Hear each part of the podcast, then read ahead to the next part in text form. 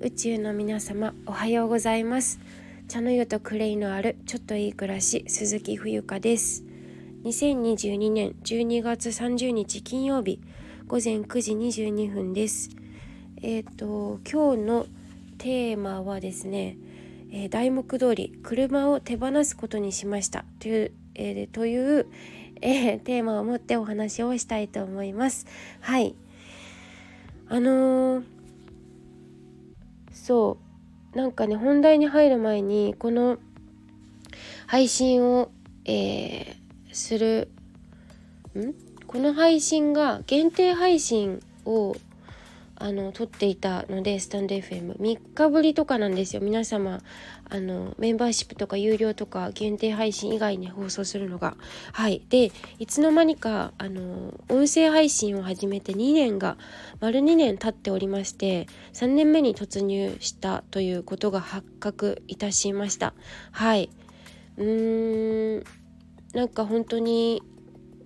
振り返るとなんかすごくあっという間だったんですけどまだまだこれからもあのいろんなことをねあのお話できたらいいなというふうに思っておりますので、えー、放送数1200以上配信している私の番組なんですけどあのまあなんだろうな。これからも、えーと、私の、えー、バイオグラフィー的な、えー、放送なんですけれどもあの聞いてもらえたら嬉しいなと思います。なんか結構気持ち的には複雑でなんだろうな自分の番組って結構うんテーマとか裏テーマはあるんだけどそのデトックスとか、えー、自分の人生を楽しく生きるとか、えー、自分を大切にするとかいろんなテーマが盛りだくさんなんですけど割とこう独り言みたいな配信が多いなと思っていて、まあ、皆さん一番よく聞いてくださってる人たち皆さんの方がよく知ってると思うんですけど、まあ、なんかだから自分の記録もありつつ記録用もあるんだけどなんかそれでもこう皆さんにこう放たれているっていうかこうなんだろうシェアしているっていうなんかとってもなんか複雑な気持ちは気持ちなんですけどまあなんか私の人語りというか、まあ、たまにコラボやったりね、はい、しているので、えーとまあ、気軽にあなんかこんなことやってんだなみたいな感じで聞いてもらえたらいいのかなって思っております。はい、で、えっ、と本題に入るんですけれども、はいえー、私この度、えーと、本当に来年の1月とかに車検の予定だったんですけどあの手放すことにしました。はいでこの理由についてお話をしていきたいなというふうに思います。理由とか経緯とか。はい。でまあ本当に理由を挙げるとめちゃくちゃいっぱいあるんですよね。あのなんか掘り下げてったらパンパン出てくるなと思って一つ大きなのは自分の心の変化と時代なのかなって。あの車すごく私なんだろう。車のさなんだろうなこれえー、車だけじゃないんですけどその大好き好き普通苦手何嫌いとかいろいろあると思うんですけどその人にのなんかその人の好きと他の人の好きってなんかレベルがこう違うっていうかあの上下のレベルじゃなくてなんだろうそのうーんその人の中でのレベルが違うっていうか私車が好きでもあの車の種類はわからないし車の仕組みもわからない。詳しくないんですよ。ほらあの男の人とか、まあ、女の人もそうですけどあのなんか高級会社はこれとこれとこれがあって何なんか三大会社とか分かんないけどあるかもしれないじゃないですかあるのか知らないけどなんかそんなになんだろうこのミラーのなんとかがかっこよくてとかそういう大好きじゃないんですよねなんだろう車あの好き私の言っている車が好きは、うん、車うーんを持っていることで快適に過ごせるしうんと車のデメリットメリットを自分が、えーと、持ったことによって分か分かるっていうか体験して気づいたことがあるしなんだろうなあの運転したくないですっていう気持ちではないっていう好きです。なんか分かりますかね？うんまあいいや。そうでえっ、ー、と一つ、まあ、理由としてそのだから車を運転することに抵抗はないですよの好きっていうのが分かりやすいですかね。はい。だからえっ、となんだろうな。どこどこの例えば日産のこれがいいとかトヨタのこれが好きとかそういうのはあまりなくてあでも1個挙げるとしたらジープという、えーと、車のあの大きなタイヤでなんか良い子らしょって乗るような車はすごくかっこいいなと思う。あのなんていうの？さえーと、砂丘とかえ？鳥取砂丘とか砂漠とかでこうすごくあのなんか乗りこなすじゃないけどああいう大きなタイヤの車あるじゃないですか。あれは実はちょっと憧れではあります。はい。で、まあ、車を手放す理由を一つずつこれから話していくんですけど、まあ、興味がある方は最後まで是非聞いていってください。えっ、ー、と一つはなんかその先ほど冒頭にもお話ししたんですけれどももうなんか所有する時代じゃないなって。あの共有する時代。えーと、ツイッターとかノートとかインスタグラムでもあの配信発信してきたんですけどいつの日か。なんか共有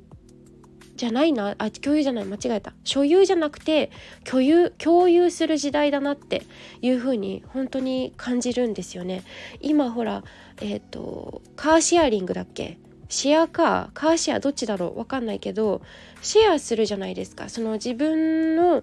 一つの、うん、車をみんなでシェアするっていう感じですよね。何でも車だけじゃなくて。シェアハウスとかもそうじゃないですか。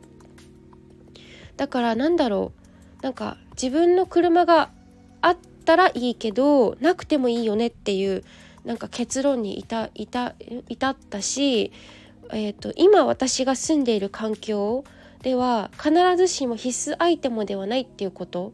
あのそうなんですよ別に今あのボランティア優勝ボランティアアルバイトで、えーと、行かせていただいているスクールもあの本当に普通に電車で行けますし自分の自宅が、えーと駅からとっても近いのでなくてはならないわけではないんですね。買った当初買った当初も別になくてはならないものではなかったんですけどなんか自分の車が欲しいっていう欲望から あの貯めたお金でねローンなしで、まあ、中古の車ですけど買いましたから今はそれほどなんかこう物欲にまみれていないというかそういう感じなんですよ。はいであとはですねなんかこう物から解放されたいっていうのもあったりしてなんかすごく身軽になりたい欲が今あるんですねすごく。まあ2023年っていうのもあるしそうあとねあさってはもう1月1日元旦元日じゃないですか。早い。そう。でまあこの車を手放そうと思った時期っていうのが去年の秋ぐらいあ去年じゃないや。えっ、と今2023年だと思って話しちゃったんだけどえっ、と違う。2022年の10月か11月ぐらいだったか10月か。あの車検ですよっていう案内があの来たんですよ。でそれが2023年の1月であ車検かと思って。であの実はあの手放そうかなというふうに考えてるんですよみたいな話をその時にしたらあじゃあそしたら車検する前に、あのー、車検に出す前に、えーと、手放しちゃった方がいいと思うんですみたいな。お金とかもかかってくるしみたいなこと言われてあじゃあちょっと考えますわっていうことで。で、あのー、結論決断したのが本当に今月入ってからなんですよね。で、まあ、話はたなんだろう。もうなんかこうスムーズに進んでいってあの、そう。でまあ手放すっていうことを決断したわけなんですけれどもまあそう。だから2つ目の理由としては身軽になりたい。なんか結局うんやっぱりお金がかかるんですよねすごく。どうしても。例えば税金もそうだしえーと、私はあの実家にありがたくもあの駐車させてもらっているから駐車代はかかってないんだけど、まあ、それだけでも本当はねすごく恵まれてますよね。うん、とはいえあのなんか無駄じゃないけどそんなにうんお金車にかけるほどでもないしなっていうのがあったりしてねで保険とかもやっぱりお金がかかるしガソリン代とかもはいって思ったら別にね昔はそんな車なんてなかったしうんなくてもいいなって。で運動不足っていうのもあるし、まあ、3つ目4つ目のあの理由にもなってくるんですけどはい。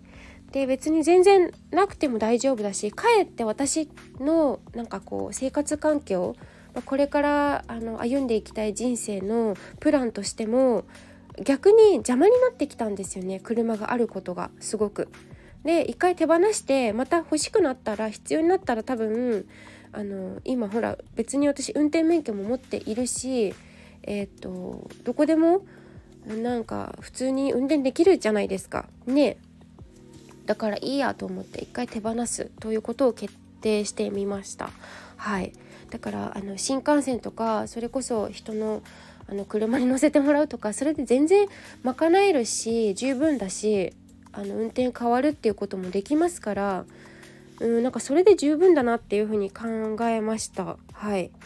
であとそう先ほどもちらっとあのお話ししたんですが運動不足。やっぱりなんか足腰ってすごい大事で車生活が慣れてくるとですねうんなんかやっぱり足腰弱くなってくるなって思うしうんあの自分の足で歩ける幸せって多分自分が痛い目にあって初めて気づくことだと思うんですけどそれを未然に防ぐために一回ここで手放すっていうやっぱり歩くことってすごい大事だと思うんですよ。うん、あの例えばお手洗いとかも前過去にもお話ししたんだけどお手洗いに行くことって例えば、えーと、今和式便所を使う人たちが少なくなってるんだけどあの和式便所ってすごいこうあのえーとお股っていうか筋肉鍛えられるんですよね。うちうちのインナーマッスル的な。これもすごく日本人にはすごく理にかなっている姿勢であると思うしヤンキー座りっていうのかな。うん。細かいですけどまあそういったことも考えるとまあいらないよねっていうこと。はい。であと私の運転って私すごく運転が上手なわけじゃないんですね。すごくすごく気をつけていてあのなんかすごく危なっかしいんですよ自分でも。思うんだけど。私のあの運転に付き合ったこと付き合ったことがある人はよくわかると思うんですけどなんか結構危なっかしくてうん。なんかそうで車ってやっぱり安心なんだろう危ないんですよねでやっぱりあの事故とか怪我とか、まあ、それこそ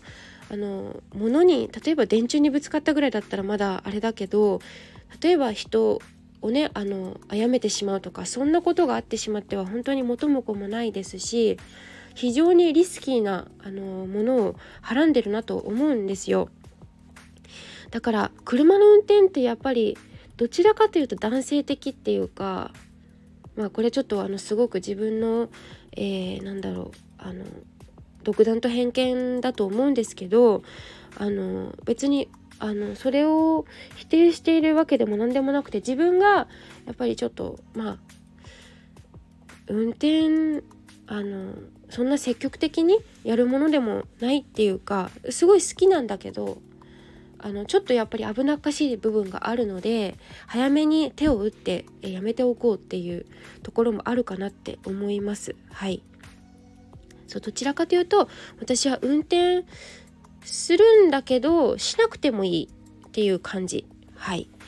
でなんかあの私すごい乗り物に乗ると眠っちゃう癖があってめっちゃ危ないんですけど居眠り運転まではいかなくとも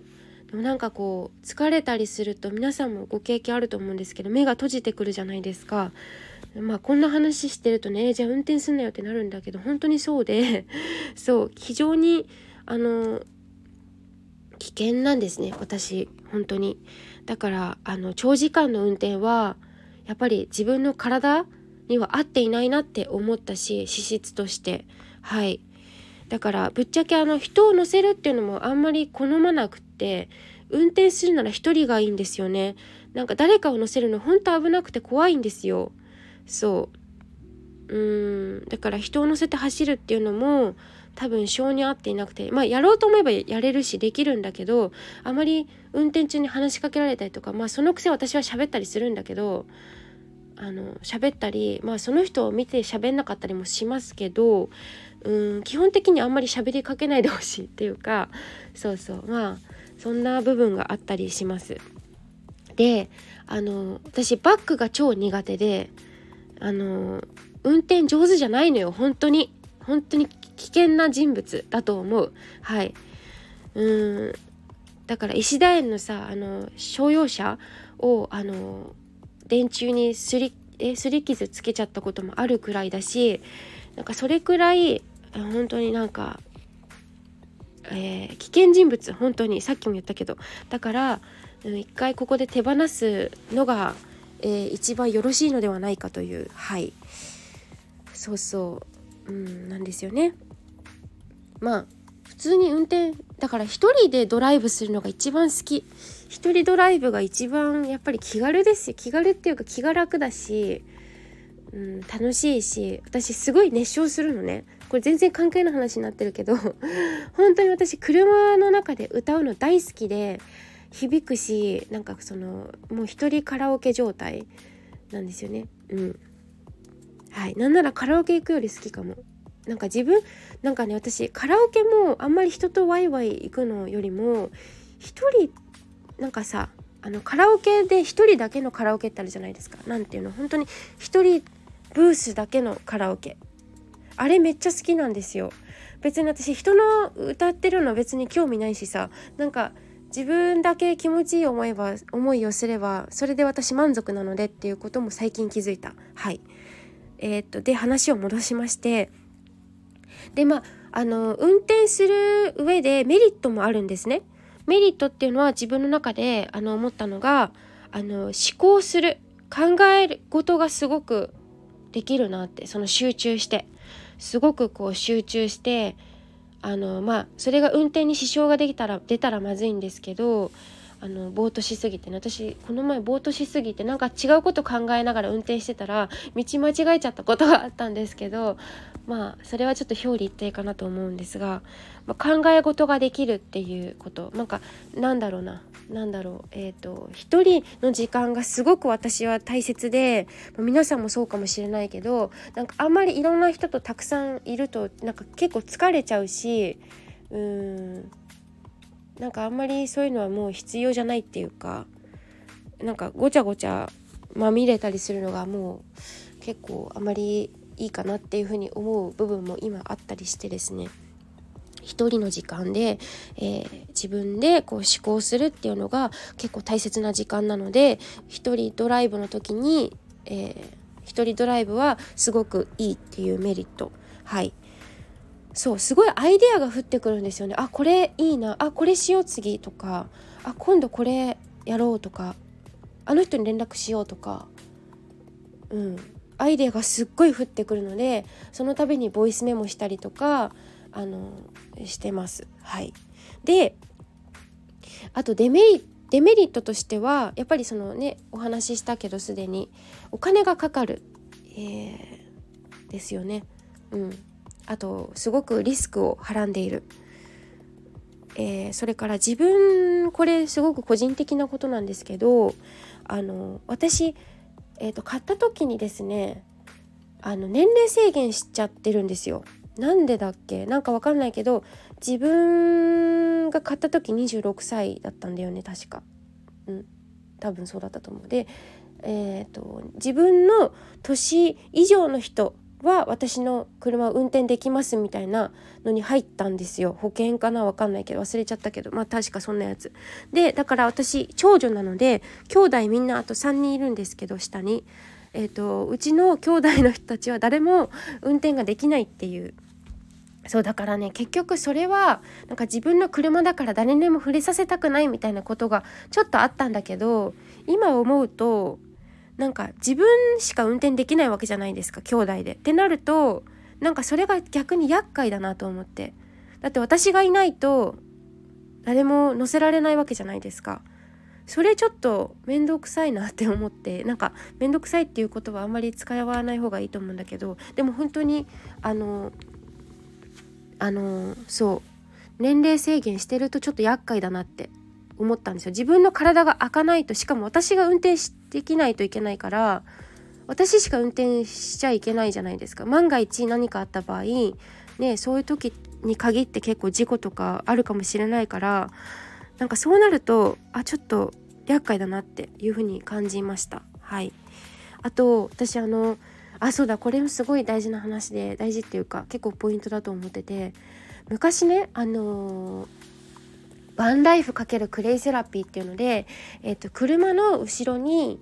えーと、クレイを並べてワークショップをあのいろんなところでやろうっていう駐車場とかねっていう風に考えてたこともあったんですよ。あのバンライフ。今流行ってるじゃん。流行ってるっていうかえっ、ー、とねキャンピングカーとかすごい興味あった時もあったんだけどどうやら私は車なんだろうその地に足がつかないっていうかその車の中で寝るとかやっぱり怖いしなんかもしね車が爆発したらどうしようとかそういうこと考えちゃうんですよだから結局バンライフ×クレイセラピーも当時去年の夏え今年の夏かやろうと思ったけどやんなかったんですよ。っていうのはそこに理由があるな潜んでるなと思っていてやっぱり怖かった。なんか車って結局、まあ、オイルも積んでるしあのねガソリンとかなんかいろんなこう危険な危険危険ばっかり煽ってもしょうがないんだけどやっぱり私はそのうんちゃんと布団で寝たいと思ったしなんだろうそれ1日2日とかだったらまだいいかもしれないけどなんかそこで例えば炊事やったりとかうーんなんか寝泊まりするとかやっぱりちょっと危険怖いなってちょっと思っちゃったんですよね。うん、だから結局ねバンライフ×クレイセラピーもあの車を改造することもしなかったですしそこかなっていうのもありますね一つ原因としてはい。なので、えー、今お話しした通りなんですけれどもすごい長い配信になっちゃいましたがそんなこんなで私はあの2023年の1月に1月いつだろうな車を手放すことにします。であのまだ査定とかはしてもらってないんですけどあの連絡をね車屋さんにしてえっ、とまあいくらで買い取ってもらえるのかちょっと全然見当がつかないんですけど私車売ったこととかないしさ全然そんな知識もないし全然本当に素人っていうかわからないんですけれどもあの、何かこうこれを手放すことによってなんだろう舞い込んでくるものとかそれを大切にしていきたいなと思いますしはい今日はそんな、えー、ご報告でえー、配信を上げさせていただきました。うん、なんか車に限らずやっぱり物を所有するっていうのはなんかもう違う気がしますね。うん、あらゆるものをなんかいろいろといらないもの不要なものは、うん、やっぱり一つずつありがとうさようならじゃないけどいうことがなんか必然なんじゃないかななんか逆にそれしないとなんか次に行けないような気がしている私です。はいということで、えー、最後までお付き合いいただきありがとうございます。えー、以上です。